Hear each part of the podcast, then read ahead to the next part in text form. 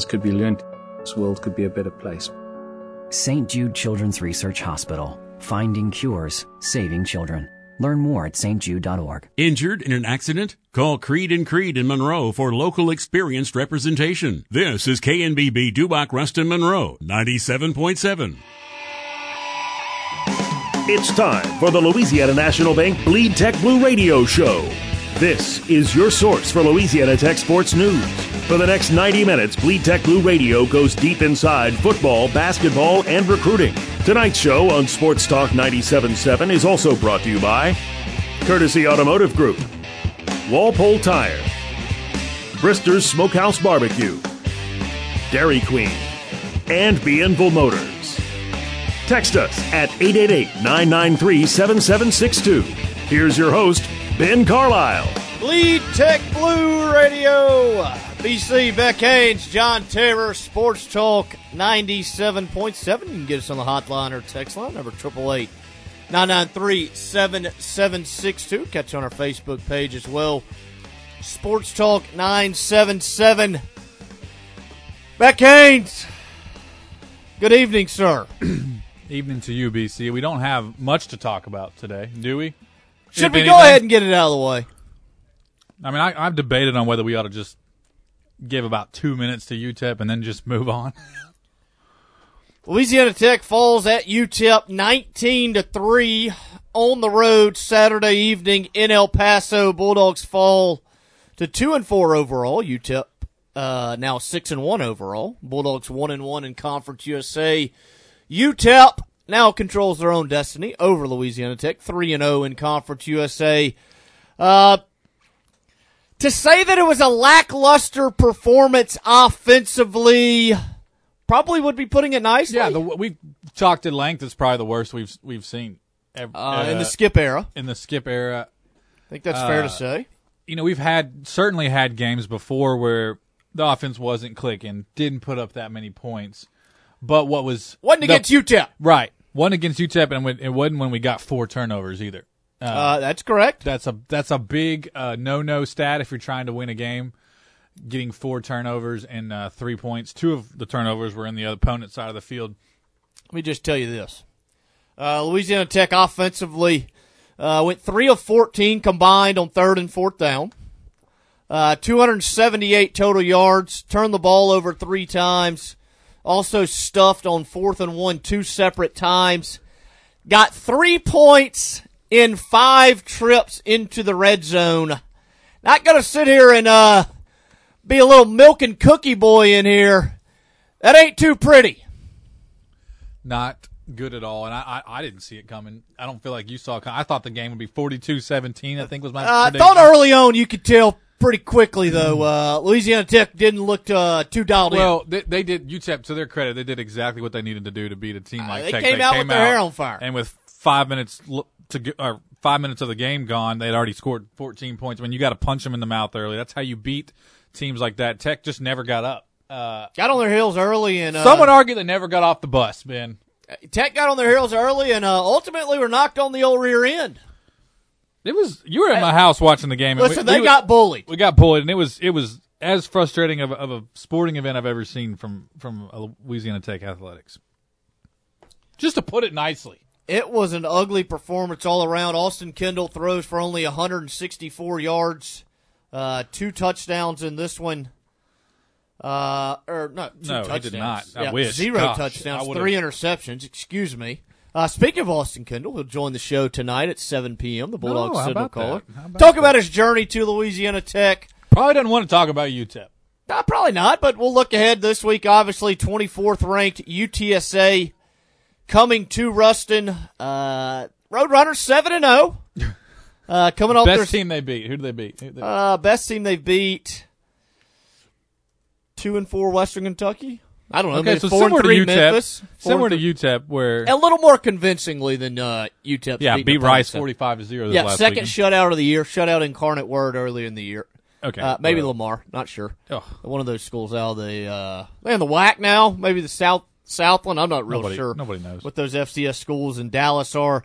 We'll have uh, Jared Kalmus with Alamo Dome Audible uh, podcast over in San Antonio. He'll join us at 640 to discuss the Roadrunners and the Bulldogs. But, Beck, um, I, I guess it's time to close up shop on UTEP. Really, there's not a whole lot to discuss. It was a dismal offensive performance. Like we said, 278 total yards. Austin Kendall was faced with constant pressure. I think the more concerning thing to me is this. And, and Skip mentioned this in his press conference today. Probably got into a drop back passing game a little too quickly in that one. Uh, got away from the game plan about midway through the first quarter. Uh, Louisiana Tech dropped back to throw on 79% of its throws against UTEP. Kendall was pressured, I believe, 17 times. Yeah, no shot. That was the game plan going into the game. Uh, here's the problem: UTEP only blitzed twice all night. Ugh. Offensive line was not good. I know Fournier, uh, right tackle, was dealing with an ankle. I think Byron Rossell separated his shoulder in pregame warmups. But bottom line is, Tech was not ready to go offensively. Dismal offensive performances. Put it on the coaches. I'm fine with that. It was not a good offensive performance, no bones about it. But big news. Uh, listen, we've talked about conference realignment a lot, a lot over the first eight shows of the year. Obviously, the dominoes began to fall back in August. Texas and Oklahoma announced they're going to the SEC. AAC says, hey, forget it. We're going to poach what's left of the Big 12. Well, yeah, that didn't happen. Big 12 poaches the AAC. They add UCF. They add Cincinnati. By the way, that's the second ranked team in the country, the Cincinnati There- Bearcats. there you go. Uh, they add Houston. They also add BYU, which is currently an FBS independent. That leaves the AAC with the balls in its court. News breaks late last, uh, not late last night, but middle of the evening, about 6, 6.30. Pete Thamel, Yahoo Sports breaks the news. The AAC will add UTSA, Rice, North Texas, UAB, which I think was the shoe in, FAU, and Charlotte. Um, I understand why they added these six programs. Pretty clear it boiled down to who was in the biggest markets. Uh, it ain't because of football records. uh, there ain't no doubt about that. There ain't no doubt about that. They ain't exactly the cream of the crop on the gridiron. Um, listen, the, the athletic wants to spin it in a number of different ways, and obviously they're hearing from AAC sources. Uh, they want to get into some different recruiting grounds. I don't know why SMU would need help getting into Dallas when they're closer to Dallas than North Texas. um, I understand Rice maybe, but uh, no, their stadium did not fall down. It's actually still standing. Yes, UTSA still plays in a high school basketball gym. Like we said, I think you can understand UAB with their recent line of success. Also open a brand new football stadium, which is a beaut. And FAU and Charlotte, listen, let's be frank. Nobody cares about those two programs. They want to get into markets. Had nothing to do with recruiting. Doubt East Carolina needs help going into Charlotte and out recruiting the 49ers. So, let me ask before we go any further. I, I know that obviously it's it's big market. These are in bigger cities. It's an odd move, I'll be honest. No, but like what I guess is it the the hope that you're going to engage the fans there? Is that like if you don't have fans or buy-in in the market, why do you why is that market attractive even if it's big? Uh, it's a good question. I, I think that, you know, we've talked so many times about Judy this, Judy that. Obviously, Judy MacLeod, the Conference USA commissioner. Yes, she's called a commissioner. She does nothing. But what was Conference USA's biggest issue from nine years ago when Louisiana Tech entered the league? They added markets. And let's be honest for a sec. It was the death of Conference USA. absolutely. Not only do no, no fans show up at the game, there's not real great regional rivalries. I mean, you got FAU, FIU, you got Tech Southern Miss, which has some intrigue some years. Um, I mean, who else you got? Middle Tennessee, Western Kentucky. Like nobody really cares. But AAC just did the same exact thing. They just and that's what I wonder. They they want to claim this Power Six mantra. I think they just So- stabbed themselves in the heart. So what what is the how are the teams that are in the AAC now feeling about who they added? I don't because know. it's not aside from UAB and UTSA, I guess. Like that's not a great lineup, football wise. It's not a great lineup outside of SMU. So if I'm in a conference, then all of a sudden they add four teams that I really don't care anything about or have any relevance in football at all. I mean, I, think that's the I think that's the question mark. And Bill Connolly at ESPN said that. You know, I think the most obvious move of the AAC would be to add UAB plus one school. I mean, you could make a number of uh, different cases for a number of different teams, but to add six, I do think it's fair to point out. We, we heard the rumblings of North Texas and Rice and UTSA potentially wanting to pack their bags and go to the Mountain West. Um, I think it's fair to say the Mountain West duped the AAC two times. Not only did they hold on to Colorado State, Air Force, San Diego State, and Boise, they also forced the AAC to take UTSA, Rice, and UNT, which nobody cares about. Right. And I, you know, obviously, what can you draw from social media? Listen, we know what social media is at this point. Social media gives everybody a voice that, that quite frankly, don't have a clue. But it's interesting to see North Texas and UTSA this afternoon trying to state their case as to why they belong. Trying to tell Temple fans they don't know why they're ticked off because they don't know how good their programs are. What are you good at? And when are you going to be good at them? That's my question. Yeah. Like, like when, when has North Texas had any national relevance in football? I just I that's I get that the market's big, but I'm like, why are you not going after relevance? And not that I mean, you can we can argue all day long whether their tech actually has that relevance or not, but I just don't get I'm not that. even saying this from a tech perspective. I know.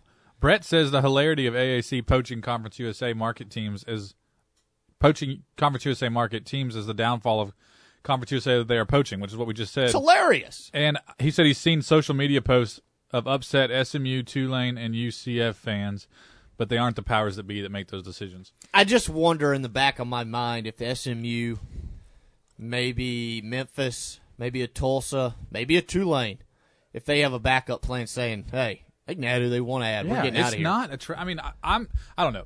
It's a. And, and I thought our- our good friends at Go Tech, please don't die, posted a an interesting tweet to UAB fans. They said, "Knowing what you know now, obviously you were the one shooing Right. from Conference USA. Are you happy? Are you happy?" And I was looking at some of the responses, like they were like onward and upward. I guess like we're not staying put. They're like, but Are they chasing what the AAC used to be? Well, now the AAC consists, of, I believe, thirteen of fourteen members are former Conference Yeah, USA it's, members. it's just it's just a How about this stat?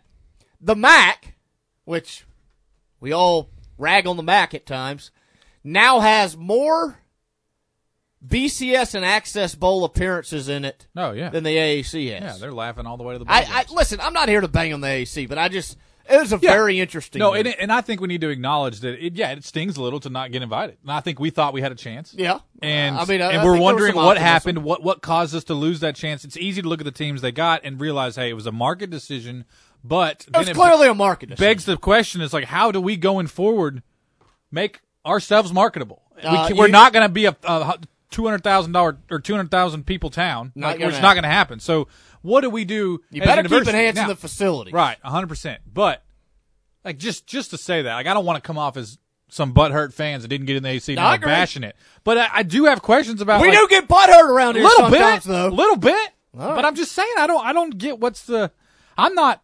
If I'm in the AAC and I just see those teams that get at it, I'm like UAB, great. UTSA, I guess, which is Well, my thing was, saying that. if Tech was to get into the AAC, hypothetical situation, a lot of my reasoning behind that would be to get away from UTSA, get away from North Texas, get away from Rice, get away from Charlotte, get away from FN, FAU. I and now they're gone. I want to be in a conference where every school slash program is invested. Like, don't give me the crap where UTSA is invested in their programs because they built this facility. News for you: ninety-nine percent of programs across the country are building new crap. Yeah, like that's just how it absolutely. goes in this era. Matt from Minden, now residing in Pineville, says with the news of six CUSA schools potentially leaving for the AAC, what do you think is Tech's next move in all of this? Is it the Sun Belt or stay put or what? I think we're gonna get to that. I think, real quickly, I think initially Conference USA tries to come together with its eight remaining schools, see if they can make some pitches to some other schools, whether it's Liberty, whether it's James Madison, I don't know, maybe a school in the Sun Belt. I think that's the initial move. If that fails, I, I, I think there's reason for concern. There's no doubt about it. So let's go ahead take our first time out.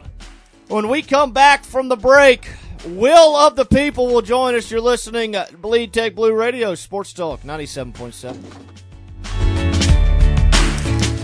Canary North Louisiana weather. For tonight, we will have mostly clear skies. Lows will be 54. Wednesday, we are going to start our day with some patchy fog, but that should be gone by mid-morning, leaving us with beautiful sunny skies. Highs will be 82 with overnight lows 63. Thursday, we are going to continue with lots of sunshine in the area. Highs will be in the mid-80s with overnight lows in the 50s. Friday, we are going to start off our day with mostly sunny skies, and then we have a slight chance of some thunderstorms rolling on in later in the afternoon. Highs will be 81 with our overnight lows in the 60s. Saturday, more sunshine, absolutely beautiful. Highs will be in the 80s. I'm Tori Tori Hart on Sports Talk 97.7. This is Jason Walker with Louisiana National Bank. No matter if you're buying your starter home or your forever home, Louisiana National Bank can take care of all of your home buying needs. Our rates and closing costs are competitive with not only your home team bank, but also those big online lenders. We have an amazing product portfolio, which means more ways to get you in your dream home, including low and no down payment options for qualified customers and properties. Conveniently apply online at ln.bank. L for Louisiana, N for national.bank. Member FDIC, Equal Housing Lender. This is Chris Brister, owner of Brister Smokehouse Barbecue in Ruston. The past year has been challenging, and I wanted to say thank you to all who have supported us. Without you, we couldn't serve the delicious scatterload, our great ribs, or our newest menu items, smoked wings, jalapeno cream corn, or our smoked cheddar mac and cheese. So from the Bristers family, thank you. Please come see us at 1420 Cooktown Road in Ruston. Get your edge on local and regional sports with The Edge on Sports Talk Radio. Jim Taylor Ford Lincoln brings you the 7 to 8 a.m. hour Monday through Friday. It's local regional sports talk with an edge on Sports Talk Radio.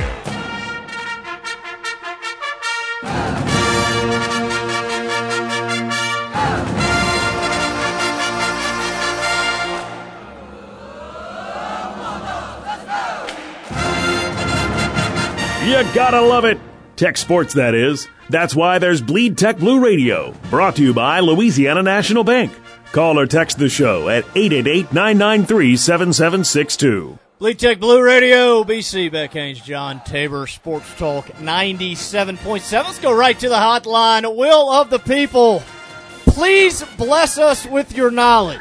BC, let me let me say this. I um I, I think you uh you you really hit it in that the intriguing part of this of being in this league of of maybe Tech being included in uh, in what the AAC was trying to do was maybe UAB Tech, perhaps FAU, and maybe one other program. Correct. Um, whether it be Army or maybe Marshall, and you have schools that are really committed to uh, to, to athletics. You have schools that are really committed to um, to, to trying to grow, and schools who honestly look at the um, you know the access bid, the uh, the you know the getting that uh, getting that payday and and um, in, in achieving the highest level of what we can achieve. And then if the college football playoff expands to 12 schools and, you know, G5 schools included, schools that aspire to that,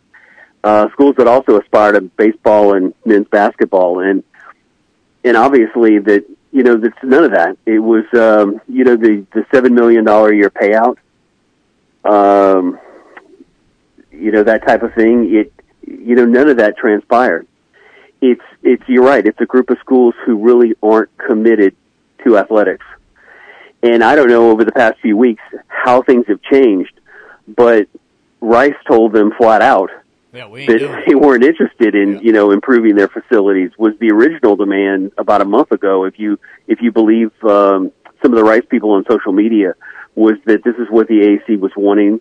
Um, UTSA was the same way. The, uh, the AAC was wanting UTSA to, you know, commit to a new baseball facility, dramatic, uh, renovation to its basketball facility, all kinds of other stuff. And in the past week or so, apparently, all that's gone by the wayside. And so you're actually going to have a league in the AAC where you've got what seven million uh, a seven million dollar payout to the existing schools, and the new schools coming in are going to get a two million dollar payout. You know, how's that going to work from a competitive perspective? Yeah. I mean, it's it's when when some schools are getting thirty percent of what other schools are getting, and I um, I'm just I, I'm to say that I'm shocked by it. Now, I, you know, we're, you think we're shocked? Go look at what's going on on social media with SMU's fan base, with Tulane's fan base, Yep. and especially with Memphis's fan base, Yep. because all of a sudden overnight, you now have a one bid league in men's basketball, and you have a one bid league in baseball. And what schools like Memphis have in, uh, have invested as uh, as far as baseball is concerned, what Tulane's invested as far as baseball is concerned. Um, Try being East Carolina. Florida. Try being East Carolina having to travel to that uh, Cracker Jack Park in San Antonio against UTSA. Well, absolutely, absolutely, and and it's you you you now know that you're you know this is this is where things are. I'm still shocked that SMU has agreed to be in a conference with North Texas, something that they have said over and over again for years and years that they would not do. And so now you have two schools in the you know in the DFW Metroplex. I'm um, I'm shocked that they agreed to it, and it does make you wonder: Do they know something That's what I that- wonder. you know, a month from now, three months from now, six months from now, a year from now, are they gone? And um, you know, how does that uh, you know how does that play into all this? Now, as far as um, CUSE is concerned, Conference USA is concerned, and you know, you have all these rumors about Southern Miss and Marshall leaving, and some people say it's a done deal. Brett McMurphy came out this afternoon from uh, what is it? Uh, you know, the sports Action the Network, sports writer yeah. Brett Action Network saying that for now that it doesn't look like anybody else is going to be uh, leaving Conference USA or joining the Sun Belt. I would say this over the next week or so: there is one way to keep those two schools in the league, and and and that's this, because Chuck Landon from uh, the sports writer in Huntington, who covers uh, Marshall, has said this.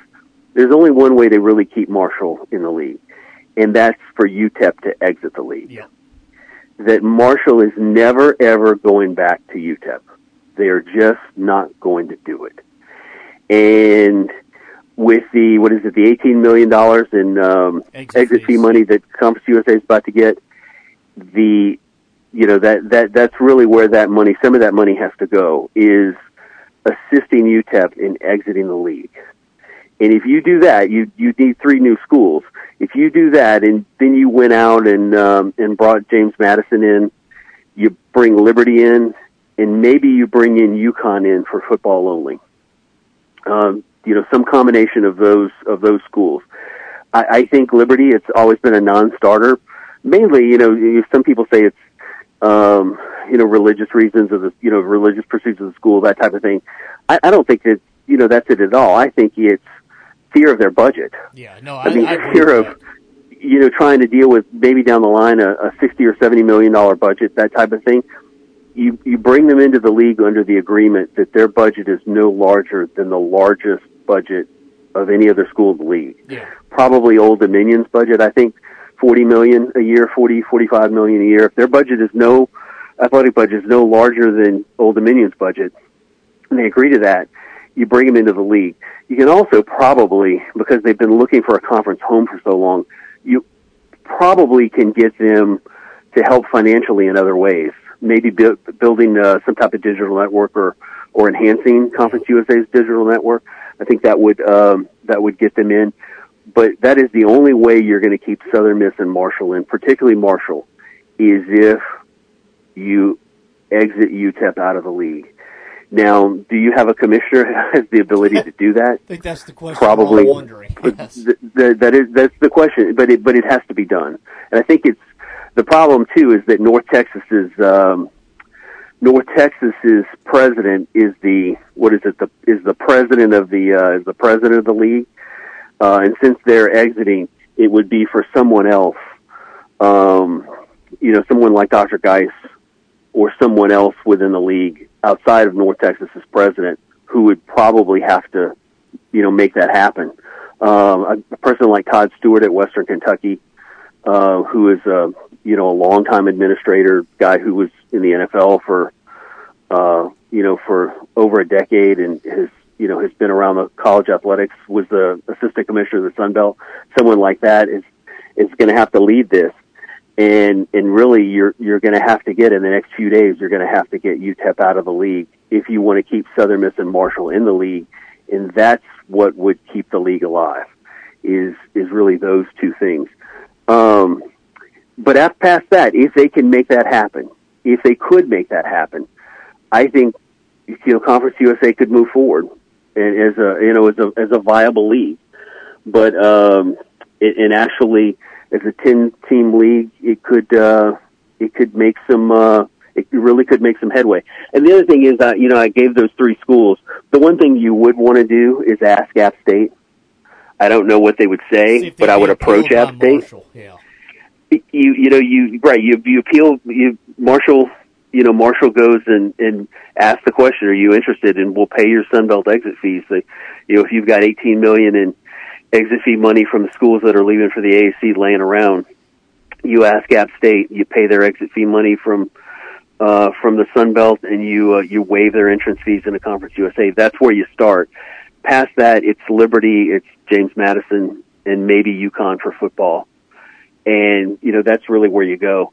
The disappointment, I think, for a lot of us is um, a lot of the peasants, probably you know the uh, um, you know people that aren't the biggest donors. Yes. Is how this has played out over time.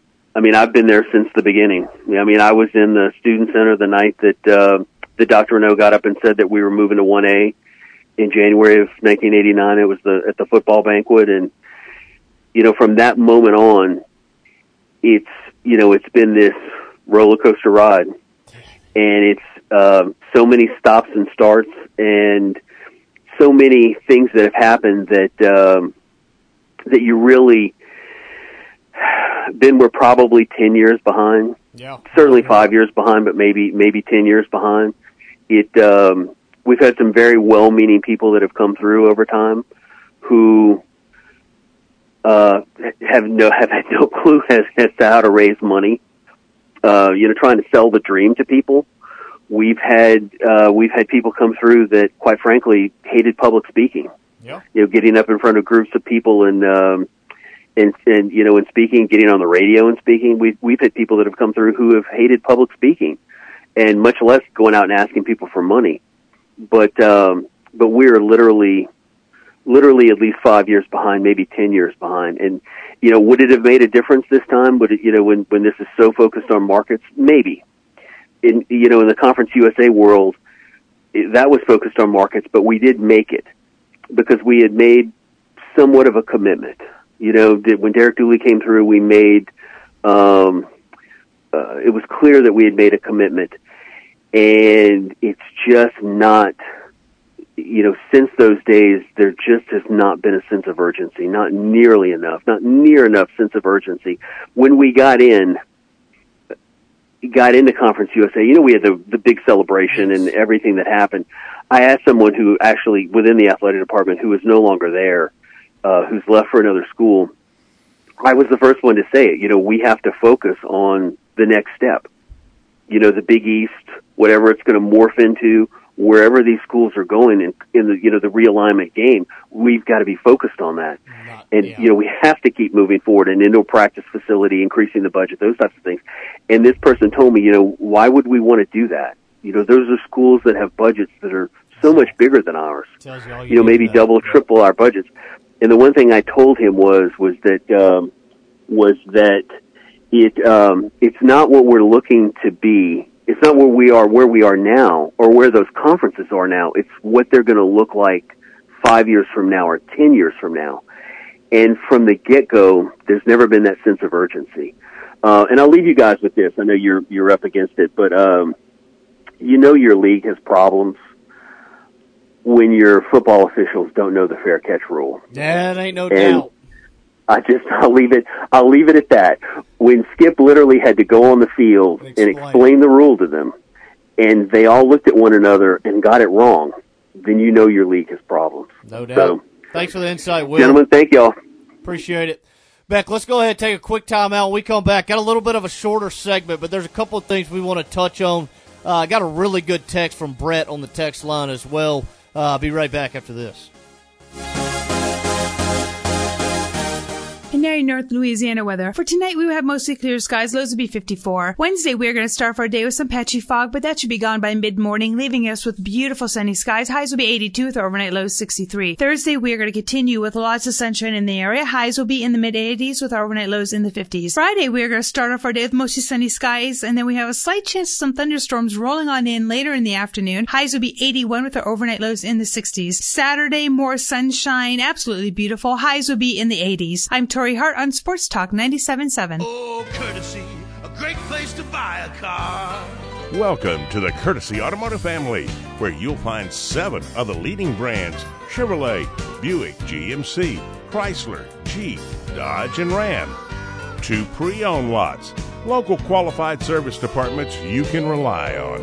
You can shop 24 7 online at buycourtesy.com for all seven brands plus pre owns. Welcome to the Courtesy Automotive Family, Ruston. Louisiana National Bank is your community bank. Whether you are a small business owner or a parent helping your child open their first savings account, we look forward to working together to help you achieve your dreams. We are committed to delivering on our long term promise, making each interaction with you more exceptional than any you have ever experienced through the convenient delivery of personal and business banking products. Ready to experience uncommon banking? Visit with our friendly staff at one of our convenient local locations or visit us online at ln.bank. Equal housing lender, member FDIC. Hey, DQ fans, is there any better way to bring people together this season than the delicious Blizzard treats from DQ? With the new fall Blizzard treat menu, there's a little something for everyone and a lot of fall flavor in every treat. Whether it's flavors like the new pecan pie, returning pumpkin pie, the Reese's Pieces cookie dough, sea salt toffee fudge, Oreo mocha fudge, cocoa dipped strawberry, and the Royal Ultimate Choco Brownie, this just may be the greatest fall Blizzard treat lineup ever. One way to find out is to try it for yourself today at DQ. Happy tastes good.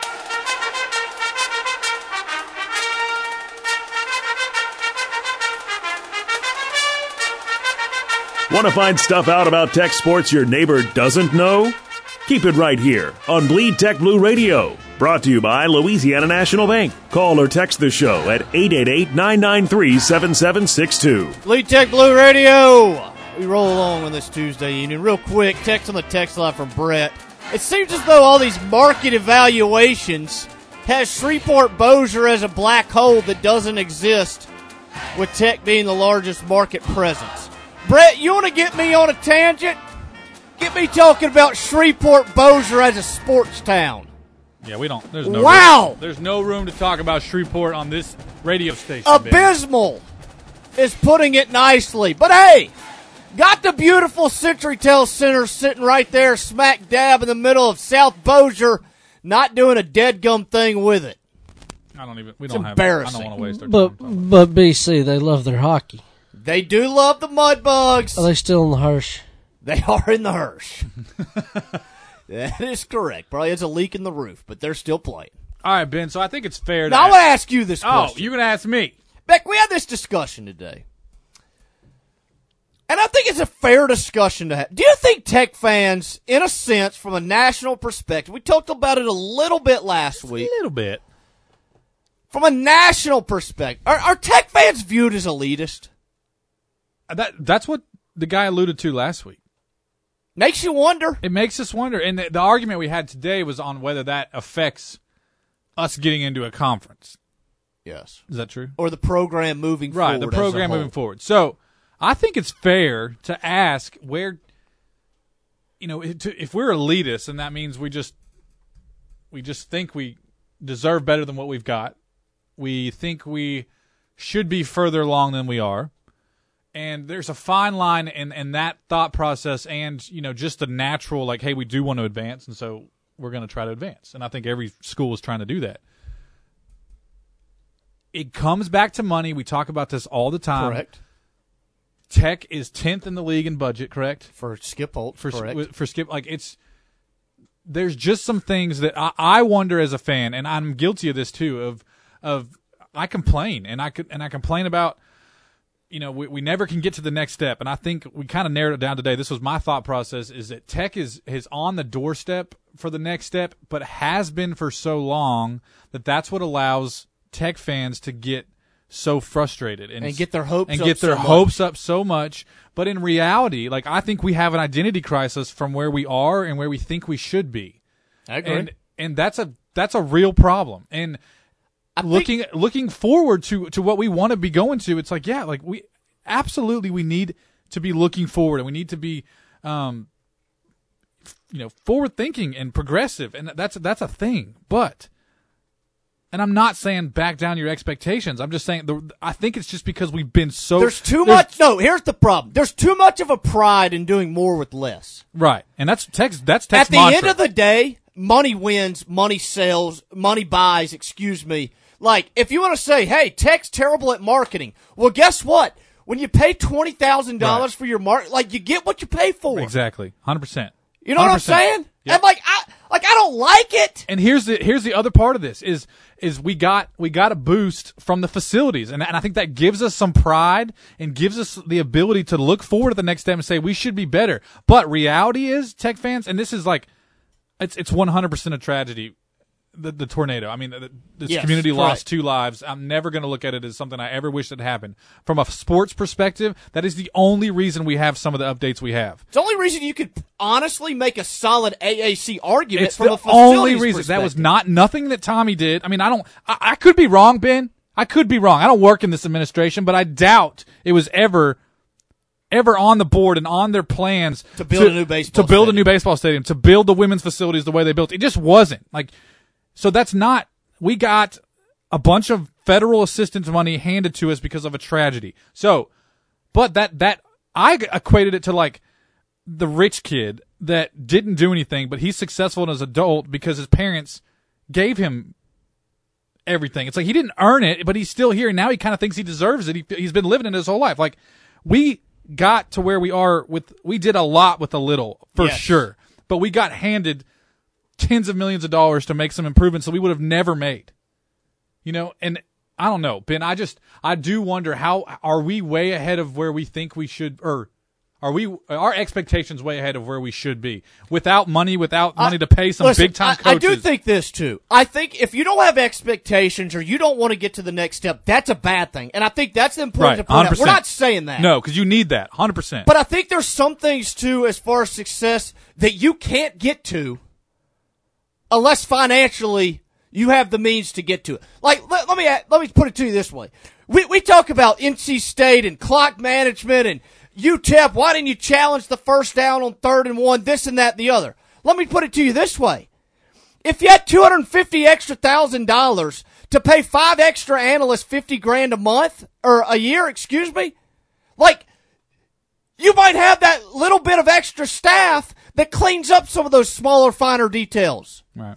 Or fourth and one, quarterback for UTEP runs up to the line, he bobs his head. Yeah, it's probably false start. But if you have fifty extra thousand to pay an analyst, you might know that that's his tendency to do on fourth and one. No you doubt. see what I'm saying? Yeah, hundred percent. And And like, like I get it. You don't jump off sides. You do challenge the play, but also Nick Saban doesn't have to worry about fourth and one. And I, never going to be Alabama. It's probably a bad comparison, right, but you know what I'm saying? Like extra money is what wins. right, hundred percent. And and that's And not that's like not to say not to be proud of what No, you've done, no. and it's not to say you can't get to the next level. And it's not to say there's not a lot of donors and alumni and families. They're doing in Ruston amazing things. that- but that's like to keep pace. Am I wrong? Like that's Yes. to keep pace. And It's like Will the People says we're ten years behind. right, but we have the other thing, and this is a I hate this argument. The other thing is we've never we've never been to the next step before. Like like so Like, how do you know we should be there if we've never been there? right. And and how do you like how can you be mad? I mean, I do. There is a frustration. Like you want to be the next Boise State, but Boise State's got forty eight thousand in their seats Right. every Saturday. Yeah, we night. got 13. Like it's just different. And and so I don't I, I don't want to uh stifle the thirteen. That's rich. Okay. I mean, I don't I don't want to like put a stamp on where like and be a Debbie Downer, but it's we have done a ton with a little, and we've gotten some some breaks as far as some some funding. But Ben, like, we've never been there before, you know. Like, but we have been on the doorstep for eight years or whatever. It, like a long time. And so I, I share that frustration. I really do. But we were we were in the middle of a heated argument today in our group message just about how where Tech is, you know. And I just that came to mind is, hey, is is it realistic for us to, to think we should be further along? It's a realistic question. Very realistic question. Let's go ahead and take our next time out. We come back from the break. Jared Kalmus, Alamo Dome Audible podcast covering the UTSA Roadrunners will join us. You're listening to Bleed Tech Blue Radio, Sports Talk 97.7.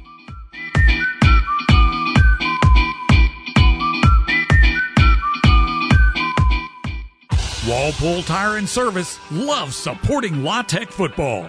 And if you're going on a road trip to follow the dogs, they want you to get there safely. Count on the pros at Walpole Tire to keep your car in the game. From the largest selection of name brand tires in the area to expert ASE certified service, including brakes, tires, and front end repairs. Your home team for over 60 years. Walpole Tire and Service, Ruston and West Monroe.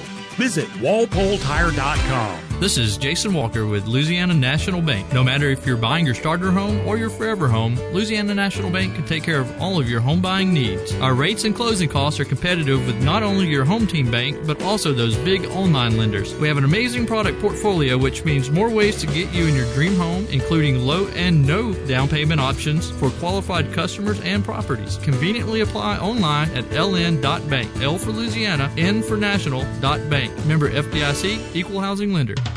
Hey Bulldog fans, this is Mark Richardson with Bienville Motors in Arcadia. Are you looking for the lowest possible price for a used car or truck? My fellow Bulldog and partner Jeff Robinson has been out scouring area dealerships looking for the best possible deals. When he finds them, we bring them to Bienville Motors in Arcadia and pass on those deals to you. Come check us out in Arcadia, and when you do, you'll be able to say, I know I got the best deal. Go dogs. Bienville Motors in Arcadia. Being in the Army National Guard is about more than serving your country. It's about being there for your community when your neighbors need you most. The Army National Guard makes college affordable, and serving part time can help you graduate debt free. Do you want to stay close to friends and family? The Guard allows you to serve close to home. Serving part time in the Army National Guard lets you have the life you want. Learn more by visiting NationalGuard.com. Sponsored by the Louisiana Army National Guard. Aired by the Louisiana Association of Broadcasters and this station.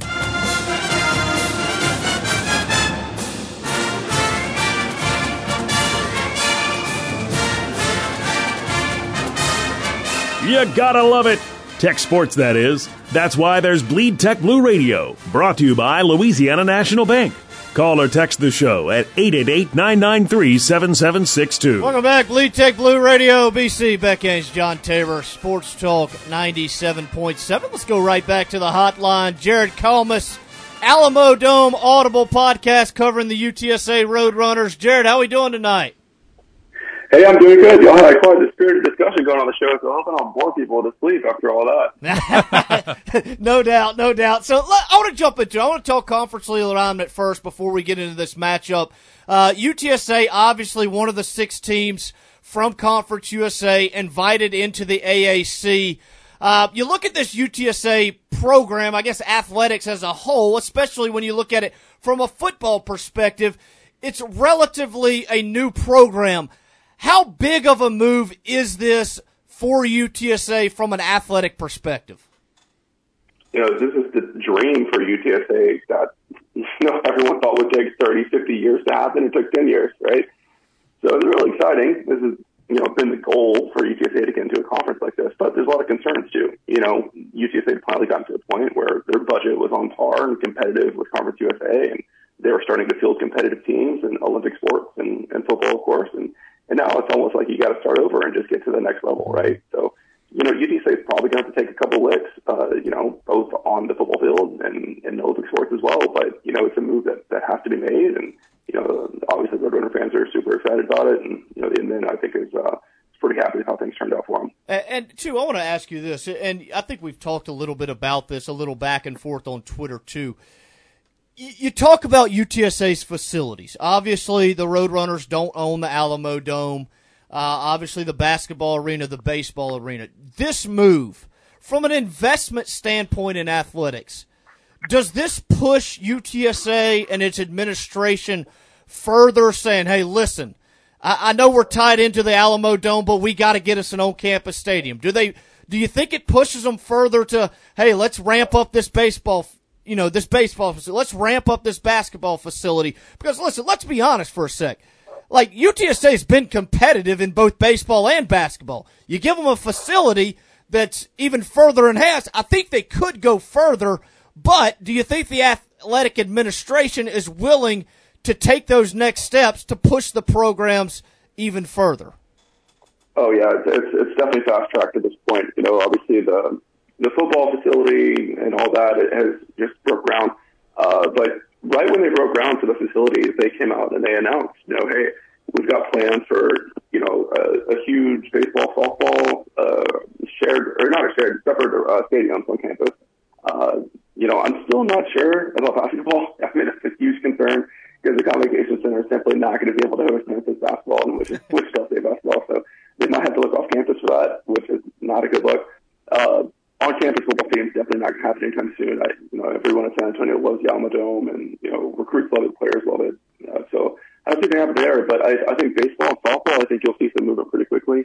Uh, UTSA is willing to take on debt to finance facilities. They, they showed that with the uh, the football facility that was built. So, you know, I think as the revenue increases getting into this league, uh, it helps them kind of process, you know, loan payments to get that stuff built. And I, I don't think UTSA is going to uh, rest on the laurels by any means because you know they have greater aspirations uh, than just getting into the AAC. You know, they want to be a competitor, and uh, you know the school president he he's all in athletics. You know, he comes from Texas Tech, and you know he's seen what athletics can do for a university to grow it. So uh, yeah, it's, I I think is just going to keep investing, and uh, it's going to happen a lot more rapidly than they probably planned for, but. I don't think they're going to uh, slow anything down by any means. And I have a, a little bit of a, I guess, an oddball question. You know, we talk so much about the G5 level, whether it's UTSA, whether it's Louisiana Tech, whether it's UAB, uh, whether it's a Southern Miss, about how difficult it can be, especially in this era of college athletics, to draw fans. And mm-hmm. obviously, you look at this year, UTSA 7 and 0, ranked 23rd, 24th in the country getting great crowds at football games. But from a market perspective, you look at UTSA going back 10, 11 years since they started this program. How have they seen their product kind of ingrain itself into a San Antonio market that isn't necessarily like a collegiate town because it's so big? Mm-hmm. Yeah, no, exactly. So it's like there's no way that UTSA is ever going to beat out UT and Texas A&M as, as top dog in San Antonio, right? There, there's too many alumni there. They play on a much bigger stage. But I think really the direction for UTSA is they want to be San Antonio's pro football team, right? Because mm. we all, I mean, you guys are luckily Cowboys fans or, or no Cowboys fans. There's no way that Jerry Jones is going to let the NFL play a team in San Antonio. So if UTSA can kind of fill that role, and you know they're not going to have support like an NFL team would have. Yeah. But if you can get those non-alumni to come out and be invested in the program, which I think they've done a pretty good job of. I mean, a lot of people that community tailgates they have no formal affiliation to UTSA. You know, and I think that's um, part of the plan as well as you know growing the enrollment and getting the students more involved. Uh, student section has been insane for UTSA this year. So if they could get like a third of those kids to stick around as alumni and boosters going forward, uh, they're going to be a pretty good spot. Looking ahead to this matchup with Louisiana Tech on Saturday, obviously Roadrunners seven and zero. Oh, uh, like we said, ranked in the top twenty-five. Jeff Traylor in his second year, now fourteen and five as the head coach of the Roadrunners. Uh, talk a little bit about how much Traylor has meant to this program, especially after they moved on from Frank Wilson. We knew they recruited a, and got a lot of talent on campus under Wilson, but Traylor's kind of taken the the winning to that next step. Yeah, definitely. You know, culture is such a, a kitschy little buzzword in college athletics, but uh, Jeff Traylor has really gotten these guys bought in. You know, there were practically zero transfers out of the program uh, once he came in, which is pretty rare. Um, definitely not any starters or major contributors. But I think for the most part, I think Traylor did a good job of like putting his players in position to just go out and execute and really trusting, you know, their recruiting success and the level of talent um, I mean, man, I don't know if you guys watched the Rice game last week, but it was it was shocking. Like UTSA looked like a Power Five team in comparison to Rice, and that has never been the case at UTSA. Um, so I think it's part of that. I think also I think Jeff Hurley did a great job of like plugging those holes in the roster, working the transfer portal. Uh, you know, obviously UTSA made a huge investment to bring back 12 super seniors, and you know they're paying the extra uh, tuition money to bring those guys back. So I think all those pieces put into place, and it really just started a miracle season for UTSA. It's gonna be hard to have those kind of circumstances fall in your lap once again, but uh, you know, I think Traylor's making uh, taking full advantage of every opportunity that's been presented to him so far. And obviously, you look at this offense. You know, obviously, we're all aware Sincere McCormick, the All American at running back. Uh, Josh Cephus having a big year. Zakhari Franklin as well. But I want I want to talk about the quarterback Frank Harris. Uh, you look back at the early portions of his career. He was injured. Uh, in and out of the lineup. I know he had a couple of ACLs as well, which obviously takes away a lot of practice time. But if you go back 12 months ago, I believe it's on the October the 24th where he really took a hold of this starting quarterback position, now playing the best football of his career. Yeah, Frank is such an easy guy to root for. You know, even if you're outside of the program, you know, come back from 220 ACLs. Uh, he also, I think, uh, separated his shoulder or had a collarbone injury, or something like that. Um, I believe in 2019. So to go through all that adversity and come out and play the best football of his life, I mean, it's, it's been awesome to watch him play. And you're really his evolution as a passer has what has sparked UTSA on this run that they're on. Because you go, go back to last year and teams really started to load the box against Sincere McCormick because they're like, okay, well, you're going to have to beat us other than your best player. And there were a lot of games where UTSA couldn't do that because they couldn't take the top off the defense. And the safeties were just pretty much playing as linebackers, just trying to stop Sincere from breaking out. Uh, but it's been completely different this year. And a lot of that's on the growth of the receivers as well. But Frank Harris is making throws that, you know, most people never thought he'd be able to do in practice, much less hit them consistently in games. So um, the, I think that's kind of been the secret sauce or the X factor for UTSA is that uh, you can't really load the box completely to stop Mr. McCormick because Frank Harris has gotten good enough as a passer that he's going to make you pay for it a bit. Shifting over defensive side of the ball, obviously Roadrunners coming off their second shutout of the year on a 45-0 victory over Rice. Uh, is, is, this a prototypical UTSA defense, physical in the front seven, uh, and allow some of those bigger athletes in the secondary to make plays? Yeah, I think so. I, I think one of the differences for UTSA uh, this year is they've embraced that kind of odd front uh, a little bit more. So they bring a lot more pressure off the edge. They've got Clarence Hicks and Charles Wiley out there that are kind of those stand-up outside linebacker. Um, you know, like to compare them to like a conference mate like UAB, UAB has had with like Alex Wright and Jordan Smith and guys like that. Just guys that are you know physical freaks that are, are tough matchups for offensive tackles to handle. Um, so being able to get pressure with them has been big, but I think the biggest difference outside of that is the depth. Um, you know, UTSA regularly will play like 35 to 40 players a game. I mean, it, it's kind of crazy how deep they're going. So it's helped them stay fresh late in games, and you especially saw that in the Memphis upset where they were down by 21 points. Uh, but it was a really hot afternoon day, and you know Memphis started to slow down a bit. But UTSA just kept rotating in, rotating in second string, third string guys, and um, it gave them opportunity to have fresh legs and kind of make some big plays late in the game. So I would say that was really the biggest difference. Other than that, you know, it's pretty similar to last year. Last question, we'll let you get out of here. UTSA seven point favorite, I believe, right now. Uh, looking at the betting line, what what are some of the keys to the game uh, for you from UTSA's perspective as they travel to Louisiana Tech Saturday night? So first one's easy. That offensive line for Louisiana Tech is very vulnerable. Uh, I, I was shocked to see how much pressure UTEP was able to get against them because Louisiana Tech's always had pretty good lines through uh, through the past couple of years. So I think if UTSA can force Austin Kendall to, to get out of pocket and you know have to throw on the run, I, I think it's going to prevent them from putting up you know pretty big numbers. Uh, so that's the main thing. And then offensively for UTSA, you know, can Frank Harris just keep it up? You know, I, I've noticed Louisiana Tech is playing a very much bend but don't break style on defense. So you know, can they be disciplined and, and take those five yard gains when they're there and not try to force the issue? Uh, you know, make, try to make big plays to the air and stuff or or fumbles, right? Just uh, play slow and methodical and I think that's going to be the key for UTSA. Absolutely, man. Well, we appreciate it. If any of our listeners want to follow uh, the fantastic podcast that you do or y'all do, uh, where can they find that at? Yeah, so on Twitter we're at Alamo Audible. Uh, you can just search for Alamo Audible on Spotify, Apple Podcasts, all that good stuff, everywhere podcasts are at. So we've already done a Lucent Tech review this week. I hope you guys check it out. Thanks, man. Appreciate it.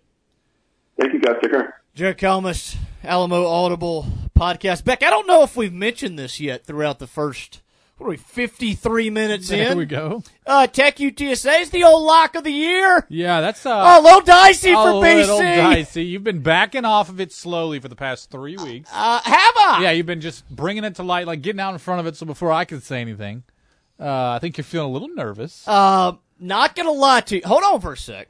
Uh, go back to 2018. Uh, Tech lost to Southern Miss. That was our first lock of the year in 2019. Right. Uh, I believe that was a four interception outing for our boy Father Abraham. uh, fighting Jack Abrahams have not been the same since. Uh, go back to some, last cre- year. some credit you for that. Fair enough. Yeah, they do. Uh, go back to last year. Little lock of the year action. UAB. Uh, like like we said. Those said. are bold claims too. Yeah, that pretty bold. Not They gonna weren't, lie. you weren't taking the snoozers of the week. Not taking the snoozers of the week out in El Paso, although Tech played the old uh, out in El Paso uh, snoozer last week. for sure. Um, so this year, seven and zero UT- UTSA, not to be confused with six and one UTEP. Right. Uh, twenty fourth ranked in the country. Uh, Jeff Traylor, fourteen and five, as the head coach of the Yeah, that's Roadrunners. a, quite the turnaround. Uh, Uh, do hold on, I got to tell you something. Do a little article. The old three, two, one. We do three things we learned the previous week. Two questions going forward. One prediction uh, for this week. Not gonna lie, one prediction for this week. Um, I said I don't know how it happens. I don't know if it's a blowout. I don't know if it's a shootout. I don't know if it's a defensive battle. But there's just some reason there. There's something about this Tech team that I, I think they got a little bit more to prove. You throw into the fact they blew a 13 point lead at UTSA in the fourth quarter last year. There's no doubt UTSA is a good football team. Uh, they've had their struggles in Ruston. I, I, I the dogs gonna win this game. Lock of the year. Uh, so UTSA, we saw it with UT. I, I almost want to throw that game out. I just felt like it, just from all fronts, it was just a total like Im- implode. You know, like I, I don't even know if you can, you know, you just call it a bad day, Ben. Maybe that's what you call it. Okay, you call it a bad day. I don't know. I just I'll to tell you this: it was unacceptable. Right. We'll get to that. I I'm just hoping that was just a one-off deal, you know. But but you said this last week. You said UTEP UTEP was coming in with some confidence. They are, and so's UTSA. I was going to say UTSA seven and zero. Now the only teams I would say of note that they beat was they did beat Memphis, but they Memphis had a hurt quarterback or something. Yeah, right? play the backup. Play the backup, which you know. You did listen. You I went mean- on the road at Illinois, at Memphis, at Western Kentucky.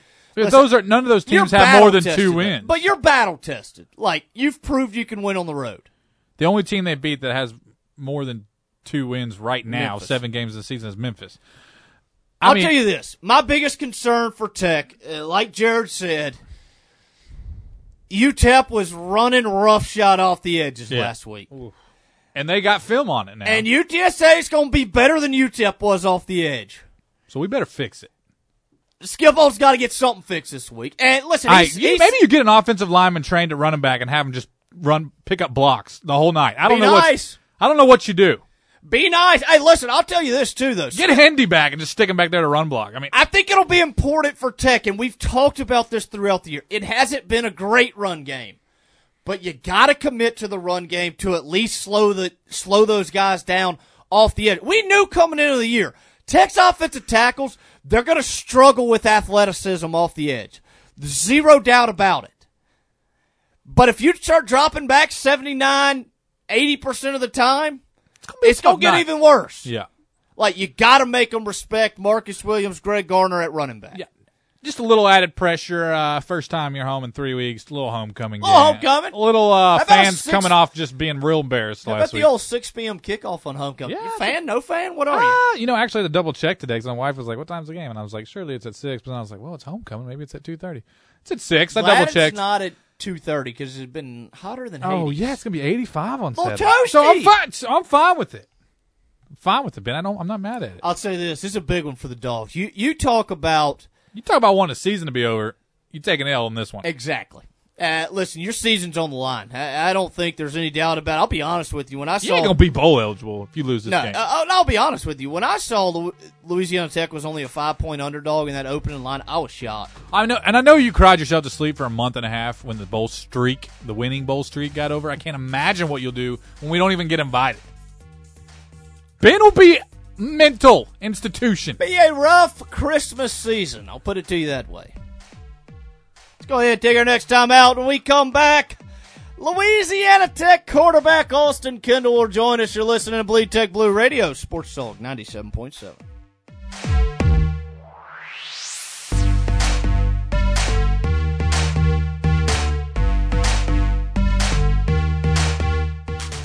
Canary North Louisiana weather. For tonight, we will have mostly clear skies. Lows will be 54. Wednesday, we're going to start our day with some patchy fog, but that should be gone by mid-morning, leaving us with beautiful sunny skies. Highs will be 82 with overnight lows 63. Thursday, we are going to continue with lots of sunshine in the area. Highs will be in the mid-80s with overnight lows in the 50s. Friday, we are going to start off our day with mostly sunny skies, and then we have a slight chance of some thunderstorms rolling on in later in the afternoon. Highs will be 81 with our overnight lows in the 60s. Saturday, more sunshine, absolutely beautiful. Highs will be in the 80s. I'm Tori Hart on Sports Talk 97.7. Oh, courtesy, a great place to buy a car.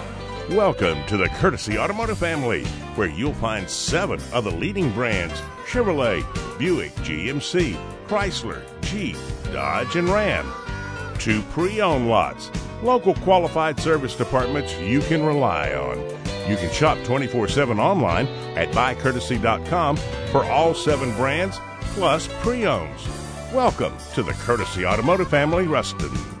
Louisiana National Bank is your community bank. Whether you are a small business owner or a parent helping your child open their first savings account, we look forward to working together to help you achieve your dreams. We are committed to delivering on our long term promise, making each interaction with you more exceptional than any you have ever experienced through the convenient delivery of personal and business banking products. Ready to experience uncommon banking? Visit with our friendly staff at one of our convenient local locations or visit us online at ln.bank. Equal housing lender, member FDIC. Hey, DQ fans, is there any better way to bring people together this season than the delicious Blizzard treats from DQ? With the new fall Blizzard treat menu, there's a little something for everyone and a lot of fall flavor in every treat. Whether it's flavors like the new pecan pie, returning pumpkin pie, the Reese's Pieces cookie dough, sea salt toffee fudge, Oreo mocha fudge, cocoa dipped strawberry, and the Royal Ultimate Choco Brownie, this just may be the greatest fall Blizzard treat lineup ever. One way to find out is to try it for yourself today at DQ. Happy tastes good. Injured in an accident? Call Creed and Creed in Monroe for local experienced representation. This is KNBB Dubach Ruston Monroe 97.7.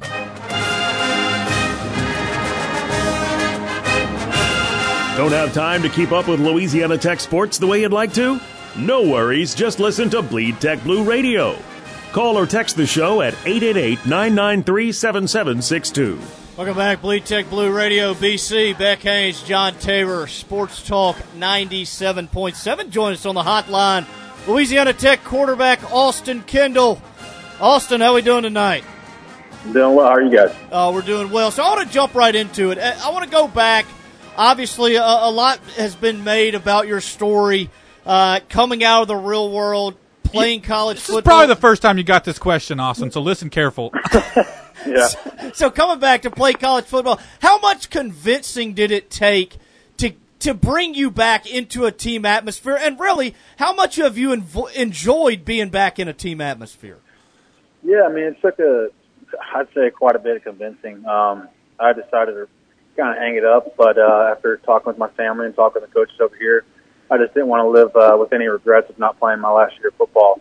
And, and I stepped right back into uh, another football uh, family and uh, loved every second of it. And uh, I'm loving loving every second as, as I'm going through the season right now. And um, things haven't fallen our way, obviously, but uh, we're we're fighting back at it. Austin, looking at, I mean, I know you're a competitor, and I know you believe in yourself and, and the team, but looking at the first couple games of the season, we have three pretty big games, which Tech was was in in all of them. Did you anticipate being in that much in those games, especially Mississippi State on the first game of the season, your first game in this offense? Were you kind of surprised by that, or what? What, what did you think after that first game of Mississippi State of, of the potential for this season? No, I, I knew the potential, and, and the guys around us. We have a really talented team, and uh, we went into that game um, just just the mindset we went into every game this year of, of nobody believing in us, and uh, that's how we kind of went through it. Um, had some big plays that sparked us on offense. Uh, we started off the Mississippi State game a little, little slow, but uh, obviously the, the touchdown above really sparked it for us. And uh, I like to say the rest of it, the rest is history, but uh, we didn't finish there in the fourth quarter. And uh, obviously with SMU losing to to them the last last hail mary, and then uh, NC State we didn't capitalize twice in the red zone, um, which I think that that hurt us in the end. But we're fighting, and uh, I love this team and I love what we're doing right now. Uh, How much of an adjustment or, or how difficult is it? Obviously, you're experienced within college football to kind of learn a, a a new offense on the fly uh, with minimal time before the season starts. Yeah, I mean, I've been now in three systems, and um, everybody has their own. Coach Coach Holtz always said their own language, and that's what it was: is learn a new language and learn a new terminology.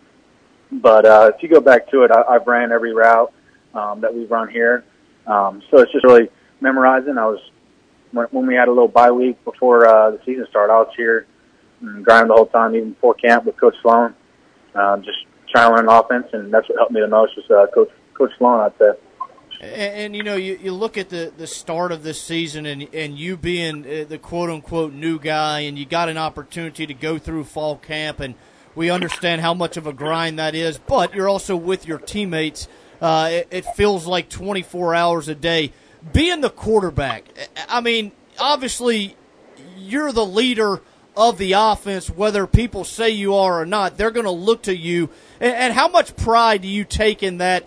being that leader, showing some of that toughness back in there to stand in there and take a shot or take a shot to get a first down, uh, like you have at various points in different games. How much pride do you take in that aspect of the game? Yeah, I take a lot of pride, and um, I think if you if you kind of look at the way I play, I just want to put that out there is that I, I go out there and try to put it all out there, and um, I think some of the guys they believe in me just because they see how hard I work. And um, looking back, when I was coming out of uh, in the winter, I was trying to get on a team so I could be there throughout spring, so I could be with the guys and be with them as a team and, and show my leadership. And that's that's ultimately why I decided to take a job because I didn't get a chance when I was trying to get somewhere for spring ball. Um, but fortunately, I had the opportunity to come here uh, late in the summer and uh, just clicked well and meshed well with the guys, and they they welcomed me with open arms, and uh, I think that's what helped a lot as well. Some of these young receivers, you talk about Trey Harris, uh, you mentioned Bub Means earlier. Uh, I, I know s- those two guys specifically really getting their first extended action uh, at the collegiate level. What have you seen from them uh, in terms of their talent, the way they play the game compared to some of the guys you've been around previously? Yeah, they're just uh, I'd say they're big play receivers, and um, they're big, physical, and, and can go up and get the ball. And I think um, throughout our what, seven games now, you've been able to see that uh, that they're going to go get the ball and they're going to show toughness. Um, I think it was a second down, second down uh, last week, and Trey Harris took the, took the ball on a little screen route and got popped and st- stood up and continued to run with the ball. Um, that just shows the effort and uh, physicality he has. And then Bub Means um, you see on slant routes he takes those 15 yards and only supposed to go four. So I think the the toughness and attitude they have and the way they they transition to uh, to the actual game uh, really shows a lot. Austin, you started your career at, at OU and then went to West Virginia and then coming here to Tech. Do you feel like having already changed schools and already had to relearn a new offense once before, did that kind of help with your expectations as far as what it takes to, to get assimilated into a team and a program and to, to learn what you need to learn quickly? Yes, I do. Um, being with Lincoln and uh, Coach Brown uh, at OU in West Virginia, just learning new systems and um, having to kind of transition. Um, obviously, at, at OU, I sat for three years and learned under some under some really really good guys, and then going to West Virginia, having to pick up the, the offense uh, in spring ball, and then coming to Louisiana Tech and having to learn it in fall camp. I think that's what what helped me the most of uh, just transitioning and, and kind of just I use the word adapting. Uh, I, I got to ask you this. I mean, you, you were you, were you you were on the OU team with Kyler Murray. Is that correct? Yes, sir. Was he just out of this world as far as an athlete? Uh, did, when you got there, I guess he was there when you were a freshman. Uh, did, what was that like coming into to that caliber of a player? Um, looking ahead for you. Oh, it's awesome. Um, obviously, when I got there in 20, 2016, Baker was a was a starting quarterback, but um, a lot of eyes are on Kyler as well because he's making plays in practice that you don't see every day. So that's definitely uh, very interesting to see, and I, I had the luxury to be behind uh, both those guys and see them make some really, really phenomenal plays. And uh, I like to take some of that with my game and uh, try to take some of the leadership that they used and uh, just the way they played the game as well. I'll be honest. I, I was surprised at how much or how well you could run the ball. In that first game in Mississippi State when you took off, like that was an incredible introduction for you to the Tech fans. I mean, I think we Ben said you were athletic and you could run, but I mean to to, to take off on a whatever that was 70, 59 yard. 59 yard run. I mean, that was incredible. So uh, that, Did that- you almost that, run that out of gas That at play the was end? only supposed to go. Sorry, I I was going to say that play is only supposed to go two yards. so once I saw green grass, I was like, all right, I can get ten. All right, I can get twenty. And then I'm just like, all right, don't let anybody catch me. I can get 59, but I can't get 60, kind of a thing, you know. Awesome. Now, I want to ask you too. uh, There's such an interesting dynamic when you talk about the quarterback position, whether it's high school, whether it's college, whether it's professionally.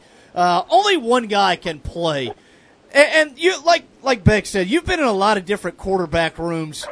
The dynamic of, you know, obviously you're competing against your counterparts. But also at the same time, whether it's J.D. Head or Aaron Allen that are behind you, or even Luke Anthony as a guy that's injured this year, um, having to pull for one another, having to make sure that the other guys are ready to go in case you do get injured.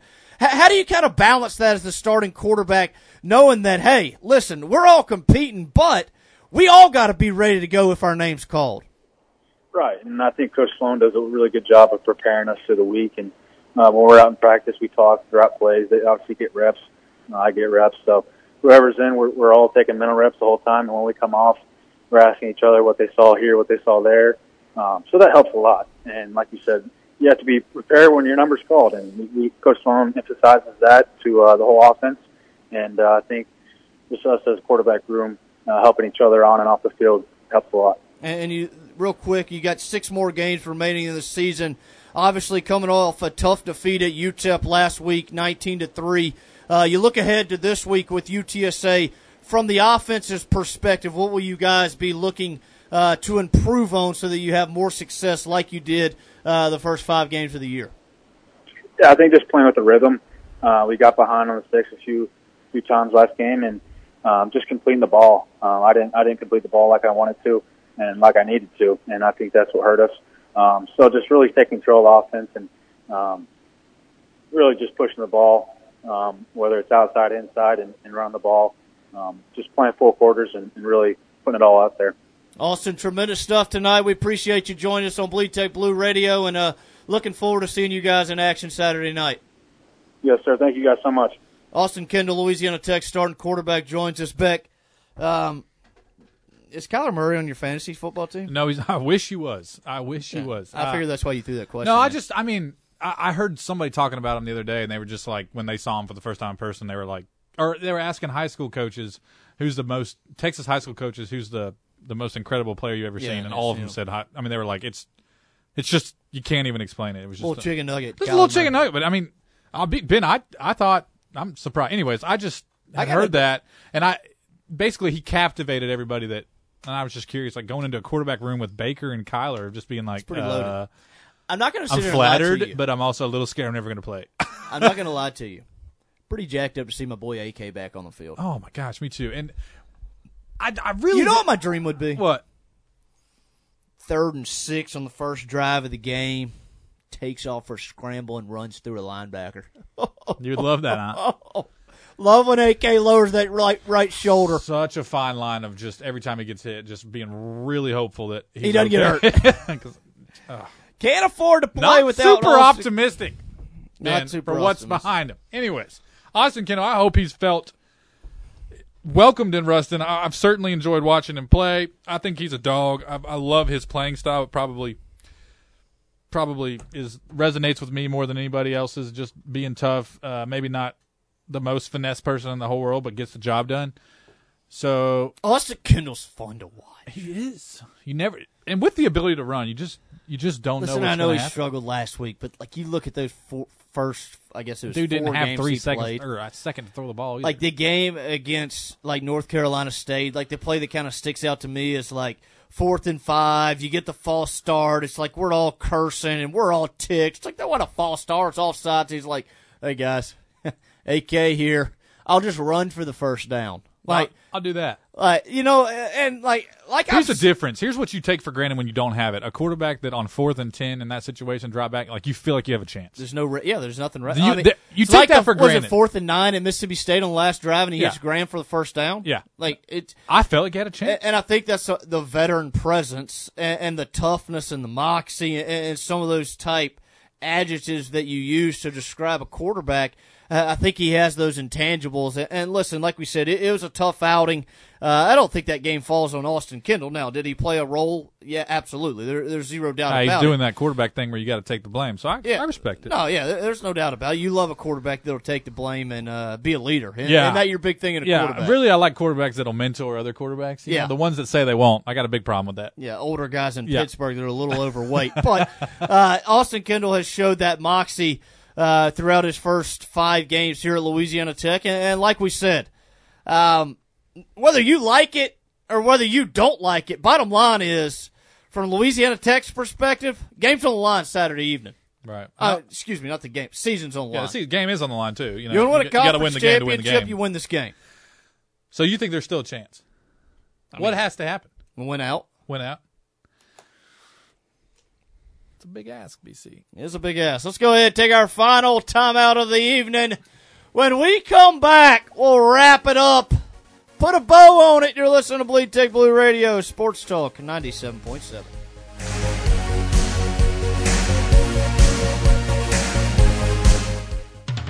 Hey, Bulldog fans, this is Mark Richardson with Bienville Motors in Arcadia.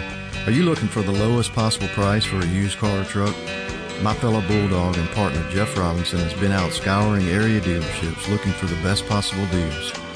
When he finds them, we bring them to Bienville Motors in Arcadia and pass on those deals to you. Come check us out in Arcadia, and when you do, you'll be able to say, I know I got the best deal. Go, dogs. Bienville Motors in Arcadia. This is Jason Walker with Louisiana National Bank. No matter if you're buying your starter home or your forever home, Louisiana National Bank can take care of all of your home buying needs. Our rates and closing costs are competitive with not only your home team bank, but also those big online lenders. We have an amazing product portfolio, which means more ways to get you in your dream home, including low and no down payment options for qualified customers and properties. Conveniently apply online at ln.bank. L for Louisiana, N for national, bank. Member FDIC, equal housing lender. Walpole Tire and Service loves supporting La Tech football. And if you're going on a road trip to follow the dogs, they want you to get there safely. Count on the pros at Walpole Tire to keep your car in the game. From the largest selection of name brand tires in the area to expert ASE certified service, including brakes, tires, and front end repairs. Your home team for over 60 years. Walpole Tire and Service, Ruston and West Monroe. Visit walpoletire.com. This is Chris Brister, owner of Brister Smokehouse Barbecue in Ruston. The past year has been challenging, and I wanted to say thank you to all who have supported us. Without you, we couldn't serve the delicious scatterload, our great ribs, or our newest menu items, smoked wings, jalapeno cream corn, or our smoked cheddar mac and cheese. So from the Bristers family, thank you. Please come see us at 1420 Cooktown Road in Ruston.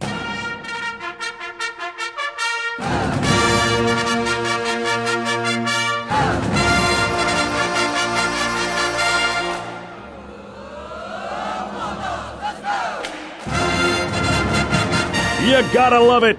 Tech sports, that is. That's why there's Bleed Tech Blue Radio, brought to you by Louisiana National Bank. Call or text the show at 888 993 7762. Oh, how odd it is to put a bow on it on a Tuesday night. I'm used to Thursday yeah, evenings. one Thursday, you'll be fine. I know. I know. Should be- BC, did you win in fantasy this Uh, one in 19 in the last Oh. 20. Another loss. I actually lost this week too. So Uh, need somber to go, here. In the, need to go studio. check out the waiver wire. Looks like Clyde Edwards Helaire is going to be out again. Uh, how about the Chiefs? How about Jamaal Williams with a one burger last week? Uh, Tough to win with the running back run, one burger. Traded my boy Mike Davis because he looks like a fat pile of uh, boo boo. and uh, you were so high on him. You thought that was the pick of the draft. He sucks. I, we know. Cordarrelle we know. Patterson Ben. is way better. Than Like him. everybody knows traded for Keenan Allen. Oh yeah, bye week for him. that, and he scores ten points a week. My boy Mike Williams taking the snaps. Uh, traded for Kyle Pitts. Uh, love former Gators, whether it's uh, Kyle You better Pitts, hope he pans out. Whether Kyle Pitts plays on the fantasy team or Tebow plays on the home team, the Jags. Uh, I'm all The in. Jags did get a win though. Jags got a dub. Oh, we forgot to mention that. How about that? Urban just Urban needed that. coaching his tail off. oh, gotta love it, tapes. Did you see there was like a? I read something that was like there was other videos and everything, but they were like trying to keep him hush hush. Of Urban? Oh yeah, yeah, that's what I heard. Surprising. I Nothing wrong with a little pimping, huh? Uh, Ed Orgeron knows a little bit about that. Uh, seems to be a thing amongst uh, college football coaches. It's got to be a weird. You know, you start thinking about like who's the guy at Florida? Not uh, Dan Mullen. Mullins, and you got like some like they're just some. Some of those dudes are just some weird dudes. You know, they're just some odd They're- fellas. Uh, listen, then you be a got the guys that are be like a college football coach. You got to be wired a little differently. You just you do, and and you either got the, I mean, you imagine like Kliff Kingsbury when he was in, co- you know, like I mean, Kliff was. It was the Kliff Show, you know. I think he is still the Kliff Show out in Arizona. hey, he's six and seven and zero or six and zero. I can't remember. Six and zero. Six and zero. St- do whatever he wants. He's a little more probably on the party scene than a guy like old Scrub. You remember Jeff when Fisher. his? You remember his first year as a head coach? I think it was his first year, and they were doing the draft, and he was at home, and, And then like sitting on the- oh, like his couch. awesome Oh, you thought he was so Oh, tight. he was so tight. Oh my god, he had so much gel in he couldn't even like. Yeah, yeah, we get Yeah, it. we, we get, get it. it. We Uh, it's get it. pretty rough. Um, do we want to take a look at uh, the No. Conference USA schedule this week? No, we've talked about Conference USA so much already, Ben. Uh, yeah, a little realignment. Um, I don't know what it is. I just don't ever want to hear about the other teams in Conference USA. why is that? I don't know. I mean, tell me like what UAB did, and well, I guess it's because I usually already know. That's, you know why? I just don't care about FIU and Charlotte. And Oh, you want to throw up in a hurry? Put an FIU game on. is it bad? Want to throw up even twice? Put them on playing Charlotte. That'll put you to sleep. Snooze fest. Little snoozer. You're still going to tell us, aren't you? What's going on in Conference USA? Zero doubt. Tapes, about how's it. your fantasy team doing? Are you uh, eh? He gives the hand wave. He's like, eh. Keep talking nothing, about BC. Nothing. yeah, not much to talk about. Uh, sitting right, right at 500. Oh, four and two, a Ben three. would- oh, what a Ben four would and two, a three and three, and a two and four. What Ben would give to be 500? Dave, yes. What Tech would give to be 500? Yes. My gosh. All right, little Conference USA action this week. Little Thursday night snoozer, Florida Atlantic at Charlotte uh, via Barn Burner and CBS Sports Network. How about this Friday night matchup? Uh, Blue Raiders, Middle Tennessee travels to UConn. Uh, UConn got a big win Okay, over why Yale last why week. why is UConn attractive? For They're um, independent. but they they are independent of wins too, right? Like they Yes, don't they don't ever win.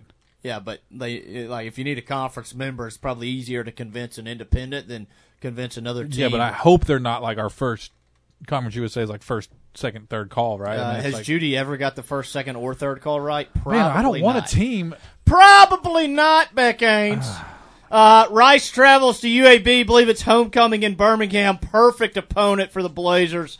Liberty travels to North Texas. Uh, believe the AAC's newest member, the Mean Green, are 23 point underdogs. uh, Western Kentucky at Florida International. That's a 6 p.m. Central Time kickoff in Miami. Uh, believe you could count on your hands and toes how many people will be at that game. And finally, UTSA. That's the 24th ranked. Yes. UTSA Roadrunners at 7 and 0. Hey, that'll get us back on track, beating a ranked team. Uh, can Skip knock off a ranked opponent? Ben, two years ago, if I said, if I listed off UAB, La Tech, and UTSA and asked you which team would be ranked in 2021, I said you'd be an idiot if you said UTSA. Yes. I'm, shocked. And that's a credit to them. Hey, Jeff a big. a good job. cre- I mean, they've beaten a bunch of nobodies, and then like a kind of, kind. I mean, Memphis okay. Beck, we banged on UTEP schedule last week. Ah, Let's be a little yeah, careful. We probably should back off. We should back off. You know well, you look at Tech's schedule, and you're like, man, they lost three really good teams and barely lost. Listen, this is the lock of the year too. Let me tell you something. Bet the mortgage, both house and car. Go stick a meal on black at the casino. Go do what you need to do. You always talk about the games not played on paper. We know it's played on Bleed Tech Blue Radio from BC's raspy voice. Lock of the year. Taking the dogs. Hey, hey, listen. This ain't no covering seven. This is money line, family. This is money you, line. You've got me believing. Lock of the year. You've been and you've and you were two and oh zero on lock. Two and zero in and, and on on not easy locks. I don't take cupcakes with extra icing. Except you thought you were taking a We take burnt tough steaks Hey, around here. You thought you took a cupcake that turned into a steak exactly. this year. That's what that's what makes me nervous. Lock of the year. All right, let's get into it. Louisiana Tech, seven point home underdogs. Uh, believe the over unders around Oh. 58. I have it pulled up. Uh, if I'm not mistaken. Not gonna lie, gonna hit the under. If Louisiana Tech can't block the defensive ends of the Roadrunners. 6 p.m. kickoff. Games on Stadium. I, I don't have an over under right now. WatchStadium.com. Must mean the Roadrunners have some COVID issues. Lock of the year. Kidding. They don't have any COVID issues. Take yourself too serious out there. I got over under at 60 right here on ESPN.com. That's a lot. That is a lot. I think I'd probably lean towards the over. Beck Haynes, let me hear you. You've got me believing a little bit. You know, I'm going to push some good vibes out there, Ben. I've been wrong before. I was wrong last week. I said 42 to 17. Tech. Didn't think we'd score three points. I'm going to go. I'm going to go 33. All right. 33 30. Tech. Beck. Oh, I just got anxiety thinking about a one score game inside the gym. Baby Barnes kicks a game winner. and grows a beard 37 after it. yarder. and grows a beard after. All right, Tage, what you got? Beck's got dogs thirty three, UTSA Oh. thirty.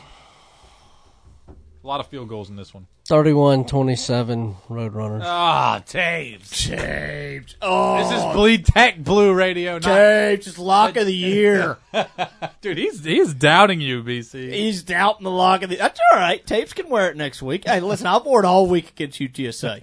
I, I've had Hey, people coming at, at if, UTEP. I mean, if me being wrong means a Tech win, you're in. I'm in. I like. That's what I like to hear. That's Tapes. what somebody that's, that's going to be wrong would say. Exactly. Lock of the year right here. Dogs get back on track. Louisiana Tech 34. UTSA 26. I thought you were about to say 34-21. I was about to be mad. Story of the game. You said lots of field goals. Tech forces four red zone field goals from the Roadrunners. Ultimately, they're unable to overcome these dogs.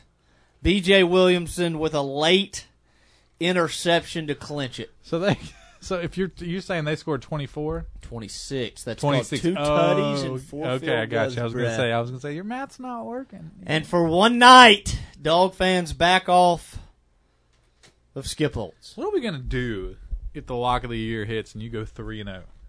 We got to have some way to celebrate tapes. You got some confetti in here? Donuts. Air horns? Thinking a poem.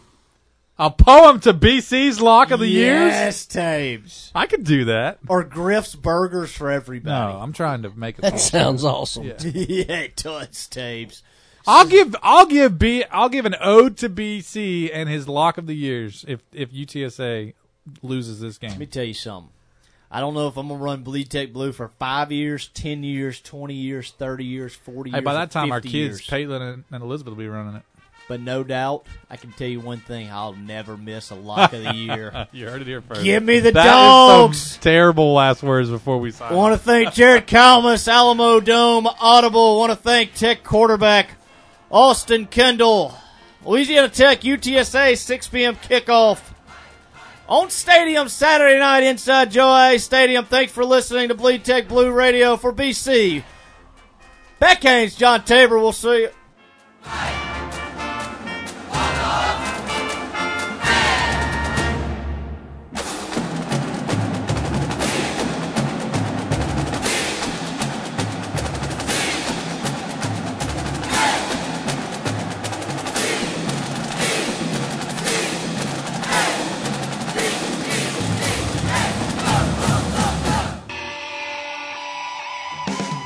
Thanks for listening to the Louisiana National Bank Bleed Tech Blue Radio Show on Sports Talk 97.7. Brought to you by Courtesy Automotive Group, Walpole Tire, Brister's Smokehouse Barbecue, Dairy Queen, and Bienville Motors.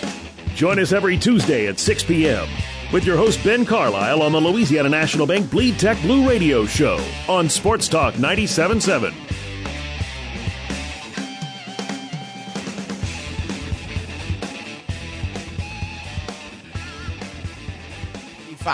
Exactly. And that's 25 years. 25 players, 25 years.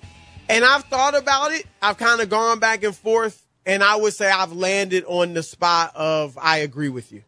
Okay. Because what that would do is keep things honest. Like, there are a lot of players in this era that people might think are better than the guys back in the day. Some of the guys back in the day, particularly the guys from really early. because they know, didn't, they the never NBA. saw them play. There's no videotape. That, so right, and it's and easy to it dismiss Uh, those guys. Yeah, a George Mikan or Paul Arizin, were they as good? But I was glad to see George Mike Mikan still on the list. He should be on the list. He was dominant early on, and I get it. Would he would he hold a candle to Kareem Abdul-Jabbar? but no. all those players But in that right. era, right? He he was the man, and you got to give him credence. So, um, I'm with you, and I I just think Rob, if you open it up, which they did, but I think I think they'll do a good job. But it late. What if you got 40 players over the next 25 years, and some of them didn't come close to a championship? Some Then of them, you know what I mean? to- Like right. they, but you just they were really good. But so I, I think you this would keep it honest, and then 25 years from now, it's going to be another 25, and that would give each era kind of its you know its validity, so to speak. Right. So and I, that, I'm that with would you be on it. there. Yeah. I, I, if, if you're doing it the other way, then yes, people have to come out. But you shouldn't add and then Well, subtract right. people from the original list. Cause then, And then as you made, said, it, it doesn't really make sense that I made the top 50. But I'm